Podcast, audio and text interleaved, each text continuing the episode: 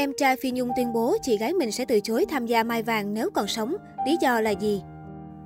Vừa qua, ban tổ chức Mai Vàng lần thứ 27 quyết định đưa tên Phi Nhung vào danh sách đề cử trao giải hạng mục ca sĩ hát nhạc âm hưởng dân ca với ca khúc Bầu ơi đừng khóc. Thông tin này nhanh chóng gây được sự chú ý. Nhiều khán giả còn kêu gọi nhau bình chọn cho cố ca sĩ như món quà tri ân đến cô. Thế nhưng vẫn còn đó nhiều ý kiến trái chiều. Em trai của Phi Nhung vừa qua đã thẳng thắn lên tiếng về chuyện này.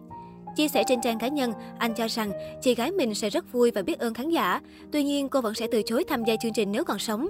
Lý do bởi vì Nhung luôn mong muốn nhường giải thưởng cho các đàn em trong nghề. Bên cạnh đó, nữ ca sĩ cũng là người đơn giản. Trước đến nay hoạt động nghệ thuật chỉ hy vọng được khán giả yêu thương, chứ không cần giải thưởng. Với chị, không giải thưởng nào cao quý hơn bằng dấu ấn của người nghệ sĩ để lại trong lòng khán giả bằng cả chữ tâm và chữ đức, em trai Phi Nhung nói. Lý do quan trọng không kém là bài hát Bầu ơi đừng khóc vốn không phải của Phi Nhung mà của ca sĩ Lộ Lộ. Vì quá thích ca khúc này nên Phi Nhung đã xin đồng nghiệp được hát ké. Em trai của ca sĩ cho rằng nên tôn trọng bản quyền bài hát cũng như tình cảm giữa hai nghệ sĩ dành cho nhau. Hãy để chị được yên vui bằng những bài hát, những MV cũ của mình với khán giả trong những năm đã qua, chứ không phải bằng những giải thưởng mới khi chị đã ra đi. Em trai Phi Nhung chia sẻ. Quan điểm của em trai Phi Nhung nhận được nhiều sự đồng tình của người hâm mộ. Những ai theo dõi giọng ca sinh năm 1970 đều hiểu, cô vốn không mấy mặn mà với các giải thưởng âm nhạc. Năm 2019, Phi Nhung từng gây xôn xao khi xin rút khỏi giải Mai Vàng, dù đã lọt vào vòng bình chọn cuối cùng. Nữ ca sĩ tâm sự, mình muốn dành cơ hội đó cho học trò, các con cũng như đồng nghiệp trẻ tuổi khác. Bên cạnh đó, Phi Nhung không muốn bản thân bị cuốn theo các hoạt động bình chọn, kêu gọi khán giả mang giải về cho mình. Liên quan đến Phi Nhung, mới đây tại một livestream của Trung tâm Thúy Nga, danh ca Giao Linh đã tâm sự về tình cảm giữa mình với con gái nuôi Phi Nhung.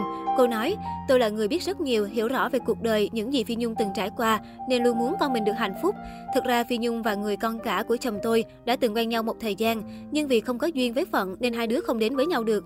Có lần tôi đọc một tin trên mạng và bất ngờ, tôi thốt lên, trời ơi sao con mình giờ nói nhiều con quá vậy, gì mà tới tận 24 đứa. Từ ngày đầu tôi gặp Phi Nhung tới khi con mất, tình cảm giữa hai mẹ con tôi ngày càng gắn bó hơn. Ngay từ lần đầu gặp Phi Nhung, tôi đã về bảo ông xã. Cô bé này dễ thương quá anh ơi, em rất thích. Để em cho con số điện thoại, rồi thi thoảng hỏi thăm giúp đỡ nó. Tôi chỉ cần hát qua một lần là Phi Nhung nắm bắt được ngay. Nhiệm vụ của tôi chỉ là đứng gõ nhịp cho Phi Nhung. Tôi và Phi Nhung từng song ca rất nhiều bài tân cổ giao duyên nổi tiếng được khán giả yêu thích. Nhưng có một chất ẩn không ai biết đằng sau những ca khúc đó. Mỗi lần Phi Nhung vào phòng thu là tôi phải đứng ngoài múa rồi gõ nhịp để Phi Nhung hát. Phi Nhung nhanh lắm, chỉ cần nhìn tôi gõ nhịp là hiểu ý phải lên xuống chỗ nào, thể hiện ra sao. Tôi không thể tưởng tượng được Phi Nhung là người không hề được học hành, không biết về nhịp mà có thể hát được nguyên một tuần cải lương. Từ Lương Sơn Bá Trúc Anh Đài tới Lan Vài Điệp, Phi Nhung hát rất chỉnh chu.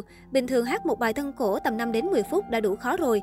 Phi Nhung còn hát nguyên một tuần cải lương dài cả tiếng. Trong đó có biết bao bài khó mà đến dân chuyên còn sợ. Tuy nhiên Phi Nhung vẫn hát được ngon lành, mà hát được là nhờ ai? Nhờ tôi chứ ai? Nói tôi dạy Phi Nhung thì cũng không đúng lắm. Chính xác là tôi chỉ Phi Nhung hát làm sao cho đúng. Phi Nhung học nhanh và thông minh lắm. Chưa kể bao lần hát chung, Phi Nhung với tôi đều gây lộn, thề không hát chung nữa, nhưng cuối cùng vẫn trở về với nhau.